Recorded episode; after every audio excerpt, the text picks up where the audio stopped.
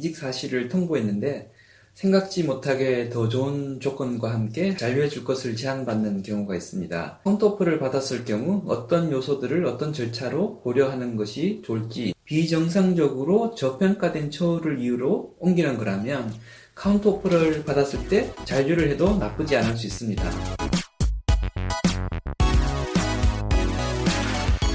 안녕하세요. Connecting Dot TV의 장프로입니다. 어, 회사를 옮기기로 결정을 하고 이직 사실을 통보했는데 생각지 못하게 더 좋은 조건과 함께 함, 잔류해 줄 것을 제안받는 경우가 있습니다. 어, 퇴사 통보 후 받는 counter offer는 충분히 매력적인 경우가 많아 마음이 흔들릴 수밖에 없는데요. 한편으로는 향후 구조조정 1순위이니 절대 받지 말라는 이야기도 있습니다. 어, counter offer를 받았을 경우 어떤 요소들을 어떤 절차로 고려하는 것이 좋을지 살펴보도록 하겠습니다.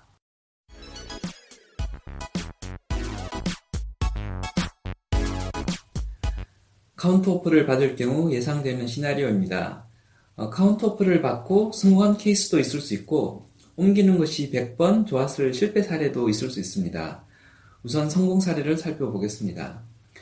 어, 중견 패션 기업에서 마케팅을 담당하고 있는 김 과장은 입사한 지 5년이 지났는데 어, 진급을 한 번도 못했습니다. 게다가 나중에 입사한 하급 직원보다도 본인의 월급이 더 적다는 사실도 알게 되었습니다.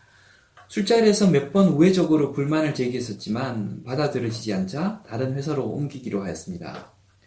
옮길 회사가 결정되고 이직을 통보하자 팀장이 술자리로 부르더니 지금까지 미안했다고 하면서 옮겨갈 회사만큼 될지는 모르겠지만 급여를 올려주겠다고 합니다.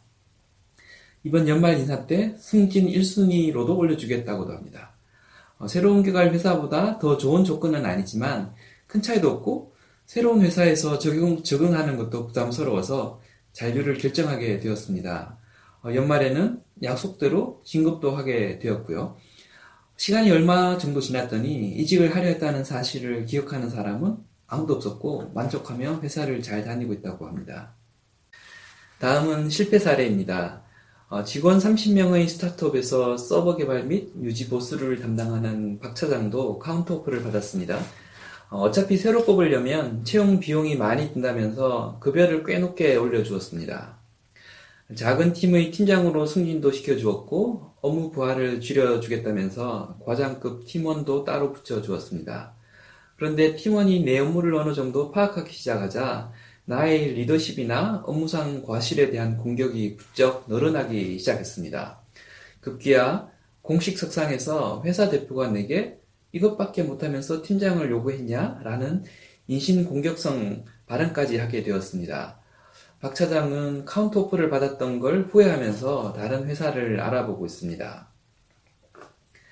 방금 설명드린 사례에는 counter offer를 받았을 때 예상되는 패턴과 고려해야 할 요소들이 대부분 담겨 있습니다.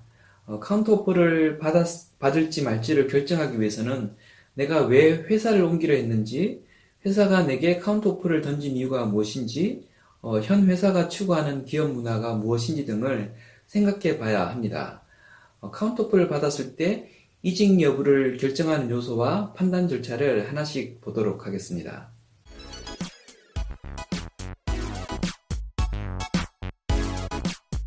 스텝 1.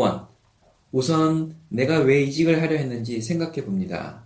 어, 이직의, 이직의 이유는 크게 내 커리어를 성장시키기 위한 쟁취형 이직, 이직 과 현 회사의 문제점이 싫어서 떠나는 회피형 이직이 있을 수 있습니다. 옮기는 이유가 커리어 성장을 위한 쟁취형 이직이라면 counter offer를 받지 말고 그냥 떠나는 것이 맞습니다.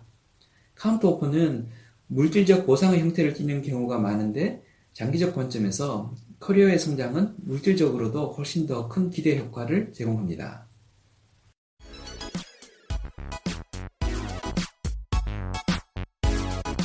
스텝 2. 회사가 내게 왜 counter offer를 제안했는지 생각해 봅니다.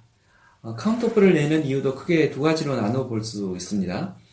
counter offer를 내더라도 회사가 손해보지 않을 만큼 후보자가 시장 가치 대비 이렇게 저평가되어 있었거나, 둘째, 회사 운영상 시장 가치 이상을 주더라도 일시적으로 붙들어 두는 것이 더 유리한 경우 두 가지입니다. 어, 저평가 상태를 정상화시키는 형태라면 카운터 오퍼를 받고도 성공적으로 잔류할 가능성이 높습니다. 그런데 내가 가진 파워를 일시적으로 이렇게 leverage해서 시장 가치보다 더 높은 대우를 받으려는 형태로 진행된다면 카운터 오퍼를 받지 않고 그냥 옮기시는 것이 좋습니다. 회사는 급여 수준을 장기적으로는 시장 가치 평균 값과 비슷해지도록 의사결정을 하게 됩니다. 신뢰감 있는 데이터를 구하려 할 것이고 replace가 가능해질 때쯤이면 급여 인상을 지연시키는 방법으로 급여를 떨어뜨리려 하거나 조직 loyalty 부족 혹은 괘씸죄를 이유로 방출하려 하게 됩니다.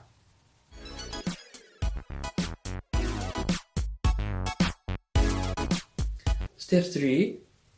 회사의 조직 문화와 내 역량의 유형을 생각해 봅니다. 어, 회사가 인간관계나 충성도를 기반으로 움직이는 조직 문화를 가지고 있다면 카운터 오퍼를 버리고 그냥 옮기는 것이 좋습니다. 반면에 능력과 기술 기반으로 움직이는 회사라면 잔류를 한 번쯤 생각해 볼 여지가 있습니다. 더불어 내 역량의 정체성이 인간관계나 리더십, 조직 내 정치적, 정치력 기반으로 형성된 것이라면 이직을 하는 것이 좋습니다. 그런 역량은 어, 이직 시도가 알려지는 순간 상당 부분 훼손되게 됩니다. 나의 능력이 정치력보다는 기술 기반하에 형성된 것이라면 잔류를 생각해 볼 수 있습니다. 특히 나의 역량이 잔류 이후에도 독점적으로 유지될 개연성이 크다면 잔류를 더욱 진지하게 생각해 볼 수 있습니다. 어, 대개의 경우 직급이 높을수록 정치력 기반의 역량이 우수해지게 됩니다. 직급이 낮을수록 잔류를 해도 큰 문제가 없는 경우가 많습니다. 어차피 조직은 5, 6년 차의 젊은 친구들이 몇십 년 동안 우리 회사에 충성할 거라고 생각하지는 않습니다. 그런데 직급이 되는 사람이 옮기려 했다면 약간은 배신감 어린 눈으로 쳐다보게 될 겁니다. 결론적으로 말씀드리면 실력 기반으로 움직이는 회사에서 비정상적으로 저평가된 처우를 이유로 옮기는 거라면 카운터 오퍼를 받았을 때 잔류를 해도 나쁘지 않을 수 있습니다. 그렇지 않은 다른 이유가 하나라도 있다면 카운터 오퍼를 받지 않고 옮기는 것을 권하고 싶습니다. 어, 다양한 연구기관에서 낸 통계 수치를 보더라도 카운터 오퍼를 받은 사람의 상당 부분은, 상당수는 얼마 지나지 않아 다시 옮기게 된다고 합니다. 칼을 뽑았으면 썩은 무라도 잘라라 라는 말도 있는데요. 뽑은 칼을 다시 꽂아 넣을 가능성이 있었다면 처음부터 칼을, 칼을 뽑지 않는 것이 좋았을 수 있겠습니다.